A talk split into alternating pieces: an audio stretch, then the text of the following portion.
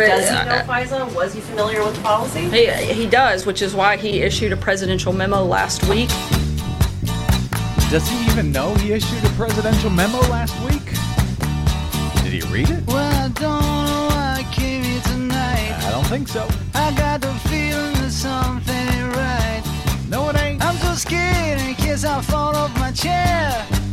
And I'm wondering how I'll get down the stairs. Clowns to the left of me, jokers to the right. Here I am, stuck in the middle with you. Yep. Yes, I'm stuck in from Pacifica Radio in Los Angeles, this is the Bradcast, as heard on KPFK 90.7 FM in LA, in Oregon on 91.7 KYAQ on the Central Coast, 106.7 KSO in Cottage Grove. In Lancaster, Pennsylvania on 92.9 WLRI, in Maui, Hawaii on 88.5 KAKU, in Columbus, Ohio on WGRN 94.1, Palinville, New York 102.9 WLPP, in Grand Rapids, Michigan on WPRR, in New Orleans on 102.3 WHIV, in Gallup, New Mexico on KNIZ 90.1, in Concord, New Hampshire on WNHN 94.7, in Fayetteville, Arkansas on KPSQ 97.3, and in Minneapolis, St. Paul on AM 950 KTNF.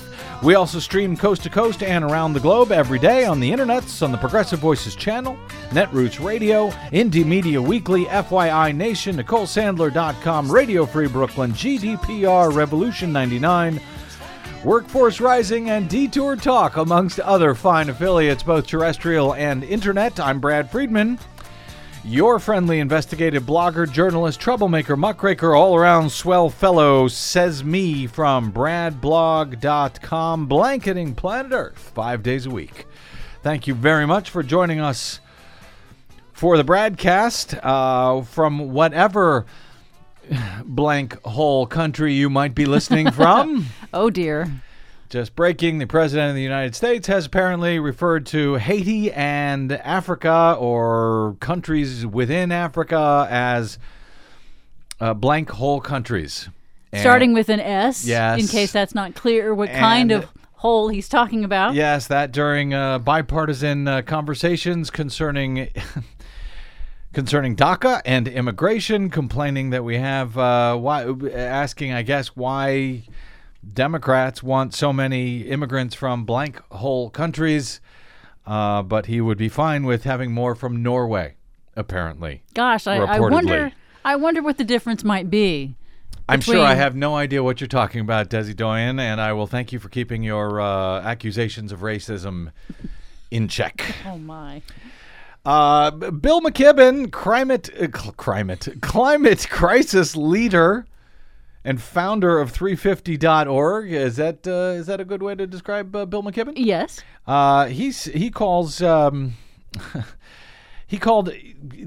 what happened this week in New York City one of the biggest days in 30 years of the climate fight. New York City announces it will divest giant pension fund and sue the oil companies for damages. Earth's mightiest city now in full-on fight with its richest, most irresponsible industry. Big news. Just one of the stories coming up in our latest Green News Report with Desi Doyen. Yep. And that'll be a little bit later in this hour.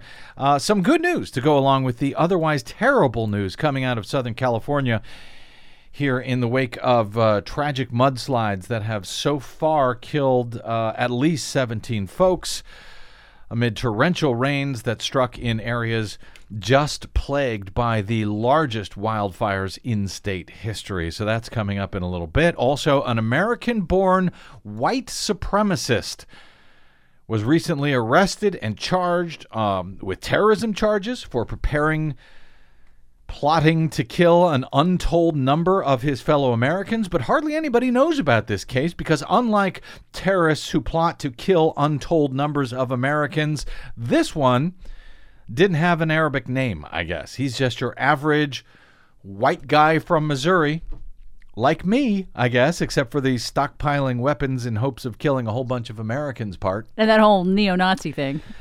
So because his name wasn't Muhammad Akbar or something similar, it would seem that neither the DOJ nor the DHS nor the FBI bothered to even let anybody know about this disturbing case that came to light only at the end of the year, and only really thanks to a reporter who just happened to notice it on the federal docket. We'll be joined shortly by HuffPo's Ryan Reilly to discuss that story, what we know about it, what we don't, and frankly, why it is that we don't, why we know so little about it.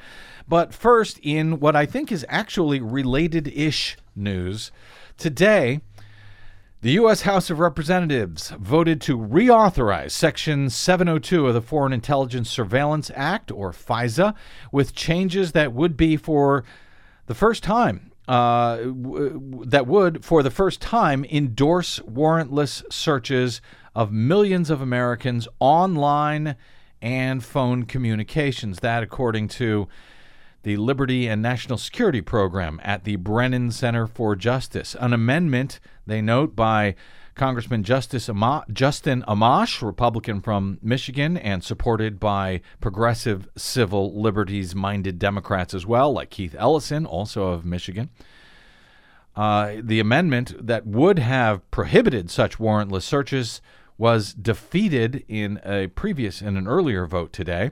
Neither vote was along strictly partisan lines, as civil liberties advocates on both the right and left supported the Amash amendment and opposed the bill that ultimately passed. But the bill must now be voted on by the U.S. Senate before reaching Donald Trump's desk. Elizabeth Goytine, co-director of the Brennan Center's Liberty and National Security Program, who testified before Congress on this issue last year, said the House just voted to turn the Foreign Intelligence Surveillance Act into a tool for domestic spying on Americans. The government obtains this data without a warrant and in massive amounts based on a promise that it is not trying to access Americans' communications. And why shouldn't we believe the government when they say that? Just trust them. They're from the government. However, Goytine notes 256 members of the House think FBI agents should have warrantless access to Americans' calls and emails, even in investigations that have literally nothing to do with national security. The Senate should reject this assault on Americans' constitutional protections, she says, and take up legislation like the USA Rights Act that would end warrantless searches instead of endorsing them. Nonetheless, the final bill passed by a vote of 256 to 164 in the U.S. House today, while Congressman Amash's amendment was defeated. This morning, Donald Trump tweeted out concerns about the bill, although the White House has publicly backed its passage, but apparently forgot to tell the president about it. So Trump tweeted his concerns about this bill at the same time that the White House and his own administration have been out there pushing for this bill. So does Donald Trump even know anything about what is going on in his own administration? And if he doesn't, who does? It's troubling enough that Trump seems to have no clue what is going on here, what his administration supports and what bills he is or isn't signing. But frankly, the other disturbing question here is, if he doesn't know, who does know? Who is actually pulling the strings in this White House, in this administration? You heard Sarah Huckabee Sanders at the top was riddled with questions today by journalists at the White House trying to figure out what the hell was going on. And you heard that quote we played at the top where she said, well, of course, Donald Trump supports 702. That's why we issued a memo. By the White House issued a memo. But I don't know that the president even knows that memo went out. So let me explain. Here's what seems to have happened today. According to the New York Times coverage from Charlie Savage and Nicholas Fandos, the House of Representatives voted on Thursday to extend the NSA's warrantless surveillance program for 6 years with just minimal changes, rejecting a years-long effort by a bipartisan group of lawmakers to impose significant new privacy limits when it sweeps up Americans' emails and other personal communications. The vote centered on an expiring law, that's Section 702 of the FISA Amendments Act, that permits the government, without warrant, to collect communications of foreigners abroad from United States firms like Google and AT&T. They can go to Google, they can go to AT&T, get this information, because they can say, oh, this is from a foreigner. We're allowed to get their communications, even though those foreign targets may be talking to Americans. Congress had enacted the law back in 2008 to legalize a form of once secret warrantless surveillance program that was created after the September 11 terrorist attack. They didn't change the program. They just made it so that it wasn't secret anymore and supposedly legal, if questionably constitutional. The legislation approved on Thursday still has to go through the Senate, so it can still be stopped. There is a chance, if a small one, to block the extension of this law.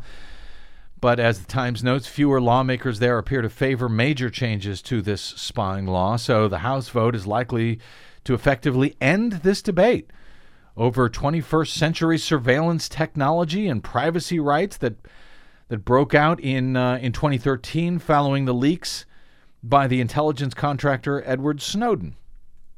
Congress did, in 2015, vote to end and replace another program that Snowden exposed, under which the NSA had been secretly collecting logs of Americans' domestic phone calls in bulk, all of them, as Snowden revealed, thanks to his whistleblowing, which resulted in that change by Congress and signed by President Obama at the time. But reform-minded lawmakers from civil libertarians on both the right and the left, who hoped to add significant new constraints for privacy reasons to the warrantless surveillance program, they fell short on Thursday in their attempts to block the reauthorization, despite its arguable constitutional maladies that violate the rights to privacy, search and seizure, etc. The vote was a victory for the Trump administration and for the intelligence community and for no small amount of Democrats, which opposed imposing these major new curbs on the program, and for Republican leadership in particular, House Speaker Paul Ryan, who had blocked the House from an opportunity to consider a less sweeping compromise package that had been developed by the House Judiciary Committee. Paul Ryan put the brakes on that. However, before approving the extension of Section 702, the House voted to reject an amendment that proposed a series of overhauls. Among them was a requirement that officials get warrants. There's an idea that comes from the Constitution, that officials get warrants in most cases before hunting for and reading emails and other messages of Americans that are swept up, supposedly incidentally, while officials are wiretapping foreigners whose calls and emails face no such limitations under the program. So if they happen to be talking to an American person, those calls and emails will get swept up into this same dragnet. And it does seem that if, oh, look, there's some Americans and they're not actually foreigners and we swept at their communications anyway, doesn't seem like there's a whole lot of barriers protection to that. For that. Yeah, no, there really isn't, because, you know, there's no requirement to go get a specific warrant for this, which might be opposed. So that's what happened. That's what passed. However, before it did pass, Trump contradicted his own White House and his own top national security officials in a Twitter post that criticized this same surveillance law just as Congress was beginning to debate whether to approve it or not. And then 2 hours later, again, kind of, in this case, out of nowhere, he appeared to reverse himself, demanding that lawmakers get smart and pass this thing that he had opposed earlier in the day. His first tweet on the topic appeared to encourage lawmakers to support putting these limits on the law. He said, "House votes on controversial FISA Act today." That part of the tweet was in quotes, mimicking a chyron on the bottom of the screen during Fox and Friends this morning on Fox News, and then he added, "This is the act that may have been used with the help of the discredited and phony dossier to so badly surveil and abuse the Trump campaign by the previous administration and others?" Question mark. So he was talking about we know the Russian dossier. And the claims that there were ties between Russia and Trump, the Trump campaign, and so forth. It was a direct contradiction to what his own administration had supposedly supported. And then a couple of hours later, he tweeted the reverse and told everyone that, "Get smart, we need to pass this." So asked about the president's conflicting tweets, Paul Ryan said that Trump has always been in support of foreign surveillance. I guess he just didn't know about it. Ryan told reporters after the vote that his administration's position has always been really clear from day one, which is 702 is really important. It's got to be renewed. So maybe his administration supported it, but not Trump himself, because nobody bothered to explain to him what Section 702 actually does and does not. Now, there is said to have been a phone call between all of this, between Trump and Ryan. Apparently, Ryan called Trump after his first tweet. At the same time, Nancy Pelosi, the House Democratic leader, she asked Ryan to pull the bill from consideration. But Republicans battling this last-minute push from conservative lawmakers, they gambled and they moved forward with a vote, both on the amendment to 702, which failed, and then the reauthorization, which passed with some help from Democrats, including Nancy Pelosi, by the way, who also voted for it. After the approval, the ACLU and others said the legislation will give more spying power to the Trump administration, which, of course, is just what they needed. Am I right, Democrats who supported this?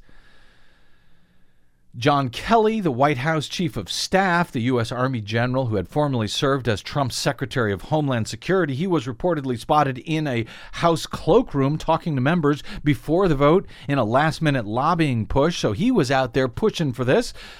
But apparently nobody told the president. He was home watching Fox News while he was tweeting. He posted that first tweet right after Fox News legal analyst Andrew Napolitano, the usually libertarian Republican, actually turned to the television cameras and said directly to the camera, "Mr. President, this is not the way to go." And he added that Trump's woes began with surveillance, talking about what, you know, Michael Flynn getting picked up in those conversations with the Russian ambassador, etc. And also his lie that the Obama administration was tapping his Trump Tower and all that. Right.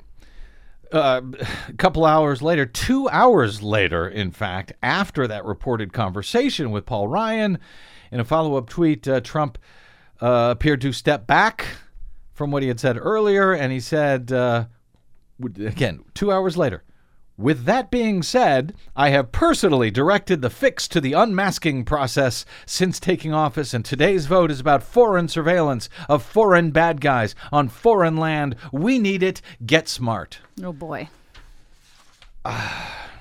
So, yeah, that's what the Trump administration is up to. A president who has absolutely no clue what they are doing. Glenn Greenwald's of The Intercept said Trump's moronic, inconsistent tweets will dominate the FISA storyline today. It's fun, it's easy, but much more significant is the key role that leading Democrats are playing in handing Trump, someone they claim is a lawless tyrant, vast, virtually unlimited domestic spying powers. And that's what they did today in the U.S. House. We'll see if it is stopped in the Senate.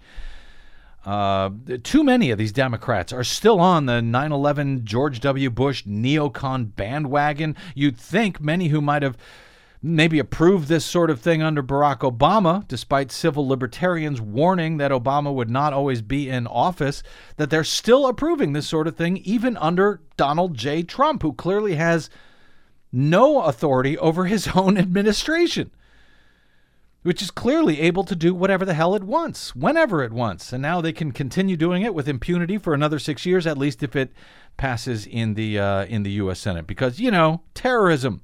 But apparently only certain types of terrorism seem to be of much concern to lawmakers or to this administration.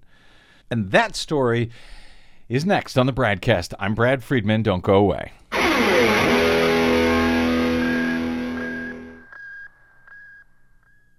Hi, this is Desi Doyen from the Green News Report and the Bradcast, both brought to you without corporate or political influence, because we rely on you to help keep us completely independent. Please drop by bradblog.com/donate today and help us stay on your public airwaves. That's bradblog.com/donate. You'll thank yourself later. I'll thank you now.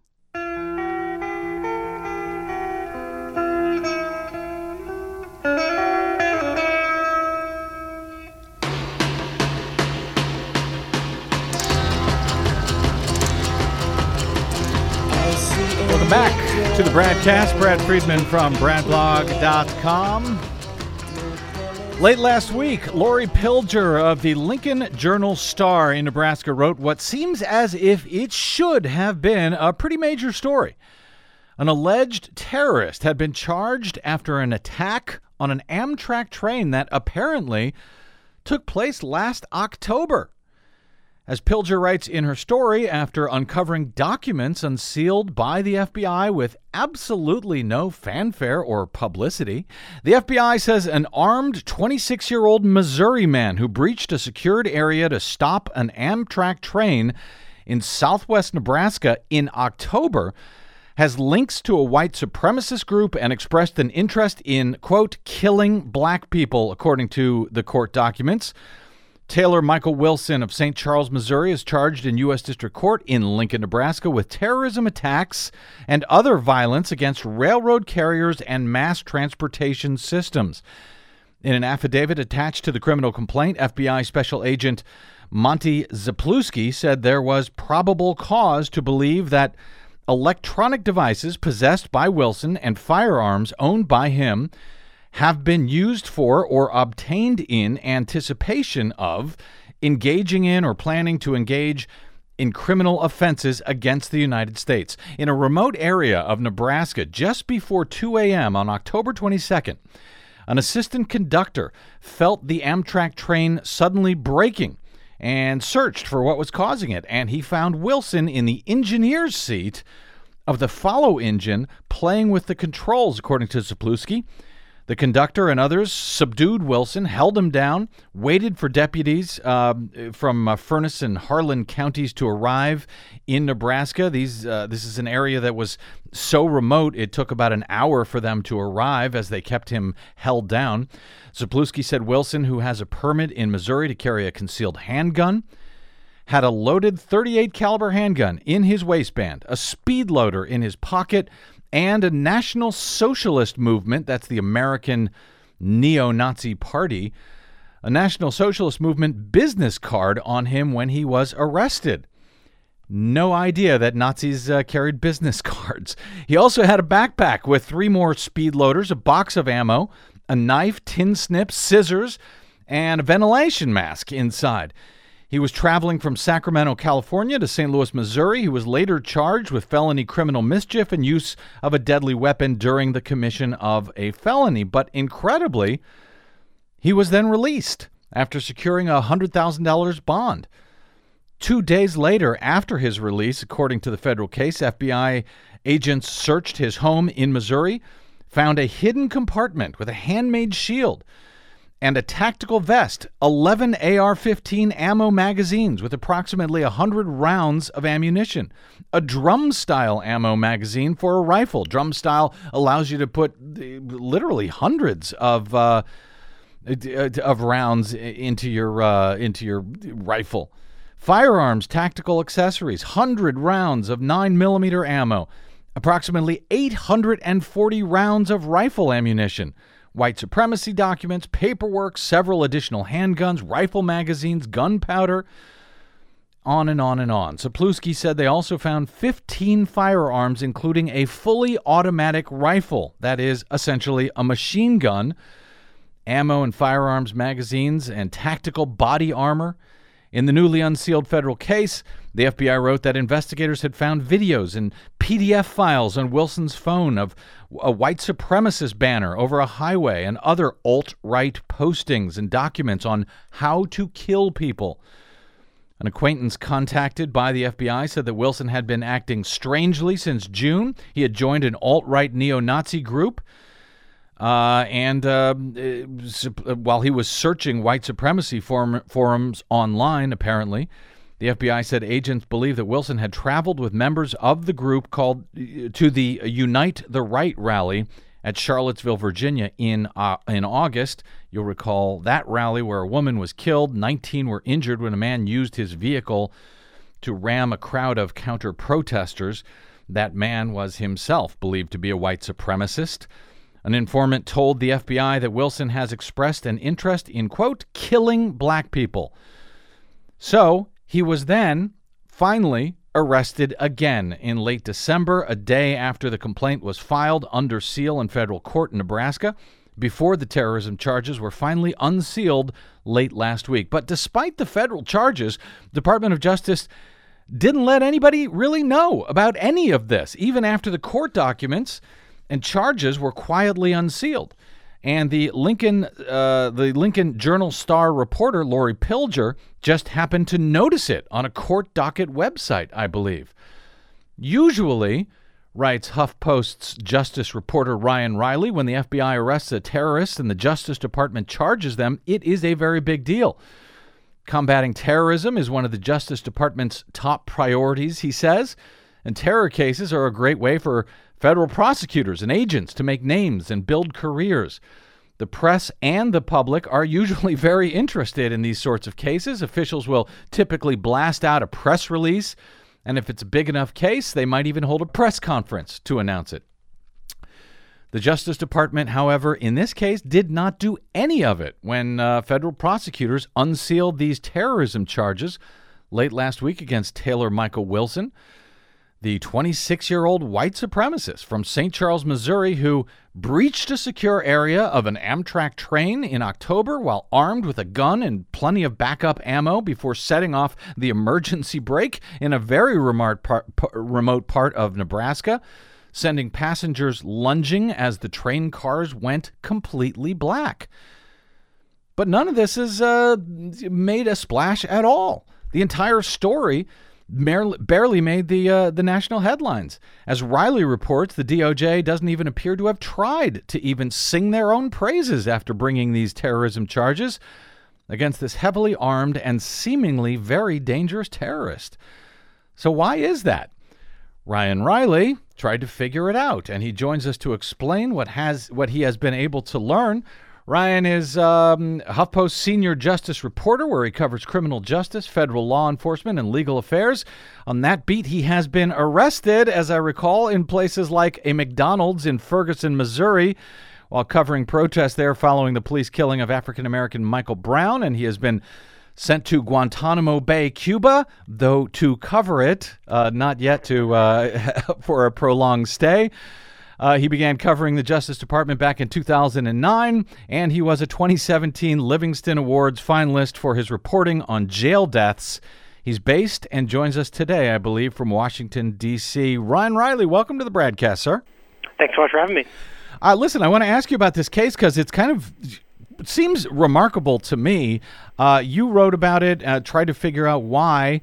The DOJ made no noise about this. You have another follow-up about it today. But before I get there, I just want to get your thoughts on what the Brennan Center for Justice describes today as an expansion of the NSA, DHS, DOJ 702 spying program, supposedly to wiretap foreign individuals, but which also picks up Americans without a warrant. Donald Trump did not seem to understand it at all when he tweeted both against it during a Fox News show today and then later in favor of it before today's vote to expand that program in the U.S. House. Do you have any quick thoughts on either the program itself or the sort of insane response to it by the President of the United States, Ryan? Yeah, I mean, well, it's obvious between his first tweet and his second tweet about the program, someone from the White House, I guess, got in touch with him or sort of tried to intervene, and apparently there have been reports that he perhaps talked to Paul Ryan about this in between, because that isn't the position that the administration has been insisting upon and the Justice Department has been advocating for pretty strongly on the Hill, and making sure that, you know, they know that they're strongly behind this and they want this in place. And it was just sort of an incredible circumstance. It's hard to imagine happening under any other presidency where, because of what a Fox News host basically said directed at the president on the airwaves, it was actually, you know, addressed him from the airwaves, that, you know, the President of the United States would issue a statement effectively like this that, you know, undermined the entire case and that his administration had been making to Congress. Yeah, I mean, it's kind of incredible, because it was his specific administration that had been making the case that he just went out and said the opposite of, and it raises questions about who, if anyone, I guess, is actually in charge at the White House at this point. That matter may come into play here to some extent. I don't know, on this white supremacist being charged with terrorism that neither Donald Trump on Twitter nor the DOJ seems to have let anybody know about in the public, despite the guy clearly seeming to be a dangerous terror threat. You tried to figure out, Ryan, why that is. What did you learn? Yeah, I mean, so the way I sort of got on this story was a little bit backwards, because, I mean, I didn't see this story pop up until I covered Justice Department closely, and, you know, that's my beat. So when I didn't see the story really pop up until Friday, actually, is when I saw it. I was like, wait, how did I miss this? What's going on? Right. Federal prosecutors are charging a white supremacist with terrorism. That's a story I would be writing. So, you know, I looked back at it, and I, you know, ended up talking to DOJ, talking to the U.S. Attorney's Office, and trying to piece together, you know, basically what happened here. And I mean, you know, essentially what it boils down to is that, you know, the U.S. Attorney's Office, which there are 94 of them across the country. In this case, they said that basically a guy was off. A guy who normally would have sent out a press release when this case was unsealed was off. Which is, you know, okay, that's sort of a, I suppose, understandable or a plausible explanation. But I think what it does is it really... Is it, Ryan, the fact that he was off? I mean, is it... Does that pass the smell test? I mean, the case has been going on since October. Yeah, I'm going to give them the benefit of the doubt on that, just simply because I think it's a small office, and I don't think they handle many of these cases. And also, frankly, they hadn't put out any other press releases for any case, in fact, since December 22nd. And I think that, I mean, it might just simply be the fact that, you know, that might simply be the issue here. But the broader issue that it really drives at is that it's a demonstration, an illustration of exactly how differently the Justice Department apparatus and, you know, the national security apparatus of the U.S. government treats domestic terrorism in comparison to anything that remotely has a sniff of anything related to basically Islamic terrorism, or, you know, what the government would call, international terrorism, or terrorism in connection with designated foreign terrorist groups. And basically what that means is that it's a lot easier, effectively, to charge someone with a federal terrorism offense if there's anything, if they're Muslim, than it is if they're, you know, a white supremacist or a white guy, or somebody who's doing this basically a hate-filled reason, if they're a neo-Nazi, because those sort of, there's not really designated groups. We don't, because of the First Amendment, we don't designate groups that are based in the United States as, you know, terrorist organizations. That would have a lot of consequences, and I think, you know, raises a lot of, you know, fundamental, obviously, First Amendment issues. And there's some serious debate to be had about that. And you know, historically, you know, that's something we get into trouble with when we have groups that are listed on government watch lists and that sort of thing. And I want to ask you about that specifically. But here in this case, you report that. That the terrorism cases, and I guess he was eventually charged with terror charges here, right? I mean, so whether it whether it makes it difficult or not to characterize some crimes that seem to be terrorism, for officials to call that terrorism, that almost doesn't seem to come into play here, because he ultimately was charged with terrorism in this case, and yet you note that. This case was almost completely handled by the local FBI officials and prosecutors in Nebraska. You spoke with a former DOJ official from the National Security Division in Washington, D.C. that said that normally in terrorism cases, you would bring in someone from D.C., from that National Security Division, but that does not seem to have happened here at all for some reason. Well, yeah, you know, there's a lot of interesting things essentially happening here. Basically, the only reason this is actually a federal terrorism charge is because of the specific actions that he took.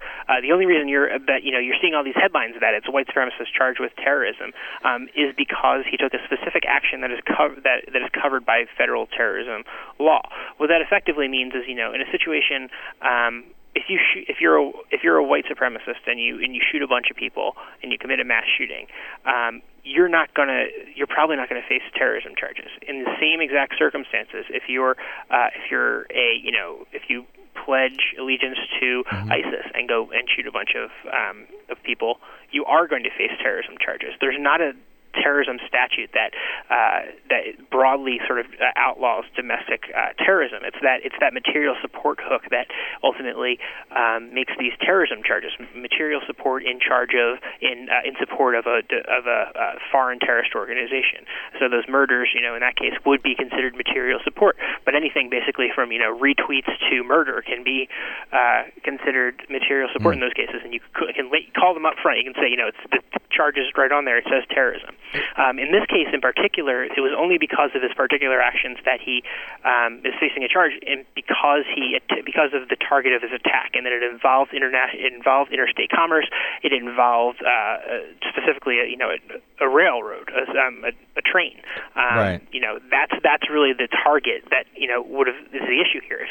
If he had tried to murder a bunch of people, just in a random place with a gun in a public place, that we wouldn't be looking at terrorism charges here. It's only because of the specific actions in this case. So that's what we see, for example, during that rally in Charlottesville when that white supremacist ran down, killed Heather Heyer, one of the counter-protesters, injured 19 others. That was a hate crime, not a terror crime. But then a month or so ago in New York City, when a guy proclaiming allegiance to ISIS mows down a bunch of people in New York City, that's a terror crime, and all of that distinction is simply because the way the federal laws are written right now, international terrorism is terrorism, whereas domestic terrorism is not always terrorism. Is that sort of a way to describe it? That is, and I mean, I think that the struggle really here is that none of this is really clear to the public at all. And I think, every time there's one of these incidents, there's this debate, there's a lot of backlashes. Why aren't officials calling this terrorism? And I mean, in reality, you got to kind of understand the position that federal officials are in. I think a lot of people want to automatically snap to, this is a, officials basically discriminating, which I mean, they are discriminating, but it's because discrimination is sort of built in into the law. I mean, this is basically how the law is written, and, it would basically, really hurt their cases if they were to use the word terrorism in association with a case that doesn't involve a specific federal terrorism statute. And I think I do understand that and appreciate that distinction, and it seems clear that Congress needs to sort of expand the law so that some of these cases can have, more resources, at least even on par with the type of resources that international terrorism cases have, particularly since there is so much more domestic terrorism than there is international related terrorism in the U.S. But so I understand that point. But I got to say, Ryan, here, we do have, it was on a train that was traveling in between states, so that should have triggered some sort of terrorism clause right off the bat, and yet this guy was released for 2 weeks, and I got to wonder if his name had been, Muhammad Akbar, or even if he had been an African-American, frankly, would he have been released at all for 2 weeks while the FBI took their time to figure out what was going on in his background and so forth? Sure. I mean, I can say pretty definitively that if officials had any suspicions up front, any remote suspicions that he might have even perhaps been inspired by a foreign terrorist group like ISIS. Mm-hmm. No, he almost certainly would not have been released in this matter. Because, I mean, along every step of the way, essentially, of this case, it was being handled differently than a case of international terrorism in that way. What's sort of different now with the Internet is that I think the way the law was sort of written and the way we think of these cases is though, there's a foreign group that's directing people and they're overseas and they come here and that sort of thing. And it's really just not how it works these days. People don't have to have any actual contact with any actual, overseas terrorist. They mm-hmm. can just read things on the Internet and suddenly it's an international terrorism case, mm-hmm. which I think Americans probably would support that by and large. But it just shows this huge discrepancy between how we handle these sorts of cases. Because, yes, immediately what would have happened if they had any suspicions from the get-go that this was something involving ISIS, effectively means that they're judging him based on his name, his initial appearance, and what he says. So, mm-hmm. in theory, if this was a white guy who had, said "Allahu Akbar" when he did this, or he had said something, that raised any of those suspicions, I think it would have fallen quickly into that international terrorist track. It would have been treated that way, but effectively, because what they saw is this, this white guy from Missouri. Mm-hmm. This immediately went down that potential, domestic terrorism track. It's still sort of shocking to me what happened on the local level here, because that's just not something you hear about. And the charges that he was facing, I think, criminal mischief. And one other local charge. That was the original charge, right, when he was arrested after the train incident. Correct, and didn't really capture the extent of the behavior here. And I think that was what was really shocking to me. And the FBI affidavit in this case sort of strongly suggests that the Bureau might have been caught a little flat-footed here, because what you see is them not actually getting search warrant permission until after he was actually released, which is sort of an extraordinary event that you don't normally let the target of a terrorism investigation go home and potentially clean up some stuff and take away some stuff, right, and throw out some stuff before that's not something you want to do. You don't want to give them that opportunity. Right. So even in the sort of unimaginable scenario in which someone was allowed to go home, you wouldn't typically see that I couldn't imagine ever seeing that in an ISIS-related case. Ryan Reilly, I'm sure you recall back in 2008, I believe it was, just after Obama took office, Fox News and the right wing just went absolutely nuts when the Department of Homeland Security released a report warning about domestic right-wing terrorism. And frankly, to their shame, the Obama administration allowed themselves to be strong-armed, and the DHS actually withdrew that report, even though it was commissioned during the George W. Bush administration, even though one warning about left-wing domestic terrorism was released without consequence. Is this all sort of a piece with that thinking and that strong-arming by the right-wing media and so forth, that we just simply don't categorize this sort of crime in the same way that we categorize international terrorism and, frankly, even, left-wing terrorism, anything that can be described as having to do with Occupy, the Occupy movement or the Black Lives Matter movement or so forth. Isn't this all sort of a piece with that? I think, yeah. Just to speak to your, the point about left-wing extremism. We had a left-wing terrorist attack earlier, or last year rather, against mm-hmm. members of Congress. We don't call it that, but that's what it was. It fits the federal definition.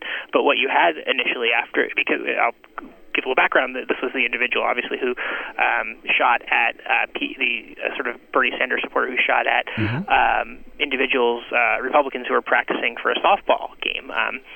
We had a member of Congress severely injured in that incident. Steve Scalise, almost died. Correct. Yeah. Yeah, you look back at 2017 and you're like, wow, that happened last year. So much happened last year. Yeah. But in that case, and what was strange about that is, the suspect in that case was dead, but we still had, for some reason, this refusal or this reluctance, I suppose, on behalf of federal officials to call this terrorism. And they said, in fact, I believe they said, proactively that this was not a terrorist, or they found no connection to terrorism. And they were sort of speaking in that the framework of an international terrorist incident. Yes, they didn't find any of that, but I mean, you look, plain as can see, if you look at that federal definition of terrorism and domestic terrorism, this fits the case. I mean, that was, it was inspired by, this was political violence, is what that was. And it was, it was a terrorist act, but it didn't get necessarily called that or framed that way in certain circles. And how much, well, I've got a minute or so here, I got to wrap up, but how much is, I mean, we know that Donald Trump, no matter how many of these incidents happen, he's not going to really tweet about them. He's not going to regard them in the same way that he regards anything that even has a whiff of having anything to do with, Al-Qaeda or the Islamic State. But how much is the media itself? How much are we to blame here as well? After all, word, finally did get out about this late last week, and yet it seems to have been picked up by very few media outlets. I think at best I saw it come up on a crawl or something at the bottom of the screen on CNN or MSNBC. But, again, had the guy had a Middle Eastern name, is there any doubt that it would have made much more of a splash even in cable news? In other words, I understand the legal distinction, but what explains the media distinction with the way we deal with these cases? Yeah, I think from the get-go, just like the law enforcement reaction, it would have been different had this involved a Muslim suspect. The media reaction actually, definitely would have been as well. And, we might even be having debates about what you're allowed to bring on Amtrak at this point, which is something that, obviously it just sort of, I didn't hear about this incident in October. I don't think a lot of people did either, because it wasn't covered as a terrorist incident immediately. I think, though, that there is a close, the media certainly has a role and blame to take here, but I do think that, in all honesty, I think that the media narrative is largely shaped by the definitions that federal officials use. And if they're not calling something a terrorist attack, it seems like a political choice for reporters to make. If they're going to call something a terrorist attack, that the public, or rather that police officials aren't. And I think it's sort of a disservice to viewers or readers when maybe that's not they don't, when their viewers don't understand why. Something that looks like a terrorist attack is not being described in those words. So maybe it really is something that the media needs to take a look at and consider whether they do, start calling things terrorist attacks and say, or at least explain to their audience why federal officials won't call it a terrorist attack. Because I think that would be beneficial, because just because of the way the law is set up, that sort of shapes the conversation that we have around these things, and what. Former officials tell me, like, Mary McCord, who used to head up the National Security Division, is that she'd like to see it sort of elevated to the same moral plane, and that's really only possible if federal officials were a little less constrained in being able to label these things terrorist events, which really would only happen if there was an actual federal law that outlawed domestic terrorism writ large. Right. That of course doesn't get us in the media off the hook for not calling it what it is and not giving it the same kind of coverage that it deserves, which is why I'm greatly appreciated. You try to track down what the hell happened here with this other case, and with your follow-up today, headline, "There's a good reason feds don't call white guys terrorists," says DOJ domestic terror chief, in which you explain the difference in the laws and, frankly, how those laws need to change. But I think the media should step up and not wait for federal officials to tell us how to report on these stories. By the way, as much as Obama was criticized by the right wing and their fake media, claiming that he was taking away gun rights and everything else, it was Obama himself who expanded gun rights to allow them to be carried on Amtrak trains, as I recall, pretty early in his administration. Just wanted to mention that, since you brought up, guns on trains and whether we would be debating whether they shouldn't be allowed on trains. It was Obama who allowed them in the first place.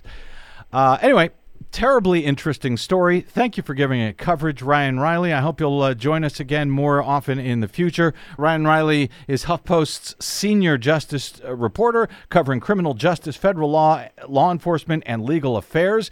You can and should find him and follow him on the Twitters at Ryan J. Reilly. And, of course, you can find his work at HuffingtonPost.com. Really appreciate you joining us today, Ryan. Sure. Thanks for having me. You bet. Okay, running late, so quick break, and we are back with Desi Doyen and the Green News Report. I'm Brad Friedman. This is the Bradcast.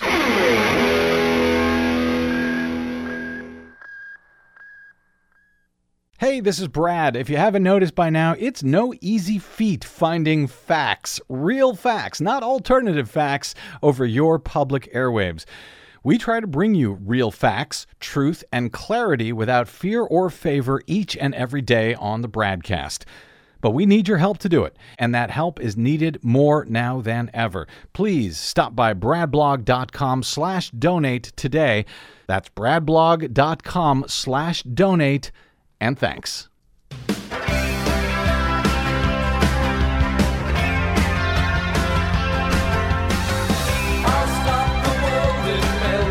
Oh, so much I wanted to talk to Ryan Reiley about. I know, so much to talk about topic. Well, I guess that's what tomorrow is for, and tomorrow, as long as you folks stop by bradblog.com/donate to help us stay on the air to make sure we do have it tomorrow. All right, we got to get to it right now. Our latest Green News Report. It's our worst fear coming to life for us right now. Record rain and deadly mudslides hit California in the wake of record wildfires. Trump administration reverses expansion of offshore drilling, but only for Florida. Plus, today, New York City is ending that decades-long pattern of deception and denial by holding these fossil fuel companies to account. New York City sues the oil industry for climate change damages and will divest from fossil fuels. All of that divestiture and more straight ahead from bradblog.com. I'm Brad Friedman. And I'm Desi Doyen. Stand by for 6 minutes of independent green news, politics, analysis, and snarky comment. These companies knew as far back as at least the 80s and perhaps earlier that burning fossil fuels would have ruinous impacts on the planet's atmosphere and that it would change our climate, exposing the globe to sea level rise, increased heat, and severe storms. What do you have against disaster capitalism, sir? This is your Green News Report.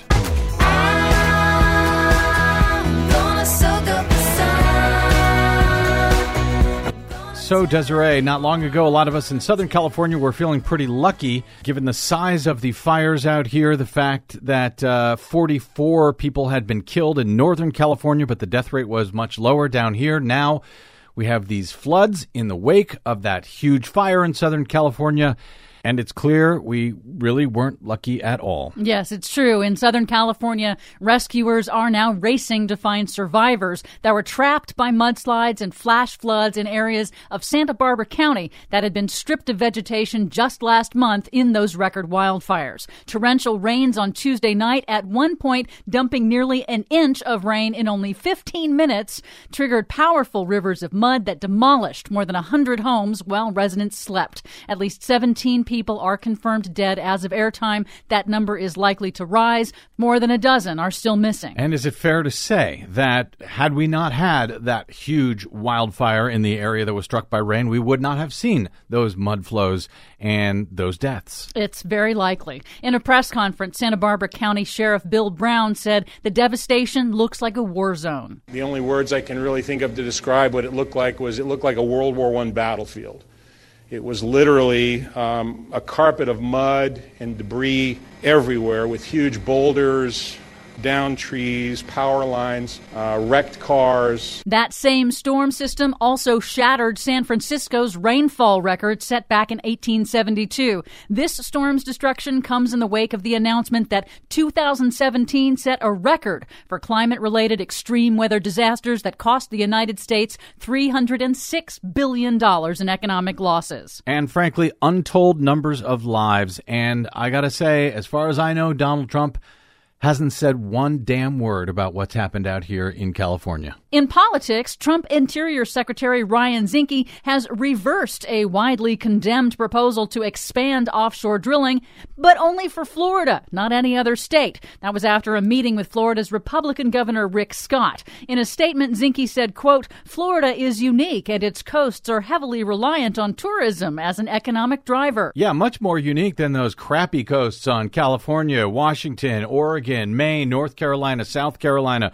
Who cares about them? Florida's Democratic Senator Ben Nelson, a longtime opponent of offshore drilling, called the reversal, quote, a political stunt orchestrated by the Trump administration to help Rick Scott, who is expected to challenge Nelson for the Senate in November. Trump administration? Political stunts? Not possible. Democratic and Republican governors of coastal states are also asking to be removed from the offshore drilling expansion, since all of them also have billion-dollar tourism industries that would be harmed by an oil spill. The decision to exempt only Florida in an apparent political favor could also be illegal, violating strict procedures that bar federal agencies from arbitrary and capricious actions, giving ammunition to environmental law groups and states who plan to challenge the administration's offshore drilling. Finally, in a major move, New York City announced on Wednesday it is suing 5 of the world's largest oil companies for damages caused by climate change, and announced that the city's massive pension funds will divest from all fossil fuel investments by 2022. The lawsuit alleges that the oil companies knew that burning their product would cause dangerous global warming and lied about it. Repairs and resilience work to harden infrastructure against extreme weather disasters and rising seas is projected to cost the city more than $20 billion. In a press conference, the city's chief sustainability officer, Dan Zarilli, noted that fossil fuel investments have underperformed the market recently and characterized both moves as an economic imperative. The impacts of climate change are no longer theoretical. It's not just happening far away. It's here and it's now. We're already spending billions to protect this city, and much more will be needed this century to protect New Yorkers. And that's why the city's lawsuit, filed last night in federal court, is seeking billions in damages to ensure that our city will be ready to withstand these impacts. The lawsuit is very similar to lawsuits that clawed back billions in damages from the tobacco industry. Go get them, New York City. For much more on all of those stories and the ones we couldn't get to, please check out our website at greennews.bradblog.com. Find us, follow us, and share us worldwide on the Facebooks and the Twitters at Green News Report. I'm Brad Friedman. And I'm Desi Doyen. And this has been your Green News Report. It's up to you, New York, New York. Yes, New York. New York. You can do it. It's up to you. It is. Thank you very much, Desi Doyen. One quick update. The number of missing in the mudslides out here in Santa Barbara has been revised. It had been over a dozen. Now It's down to 8 at this point missing. Yes, that's good news. I suppose that's good news. There's still 17 dead, so that is good news that none of those had been found dead, but there are still 8 missing. Hopefully they'll be found in shelters somewhere. I got to get out here, but very quickly, Matthew W. comes on board today with a pledge for a monthly subscription to the Bradcast at bradblog.com/donate. I wanted to say thank you, Matthew. And apparently it's a big day for Matthews, as a different one, Matt F., writes in with his donation to say, I will do what I can to keep you going. Oh, thank you. Thank you very much, Matt and Matthew both. Greatly appreciated. My thanks to those of you who have done the same by stopping by bradblog.com/donate today to support your friendly neighborhood Bradcast and help to keep us on your public airwaves as long as possible. Signing up for a monthly pledge of support for any amount you like greatly helps us, as does a one-time donation. But monthly pledges help us decide how much longer we can keep going here. So that's bradblog.com/donate. If you missed any portion of today's program, you can download it for free anytime at bradblog.com.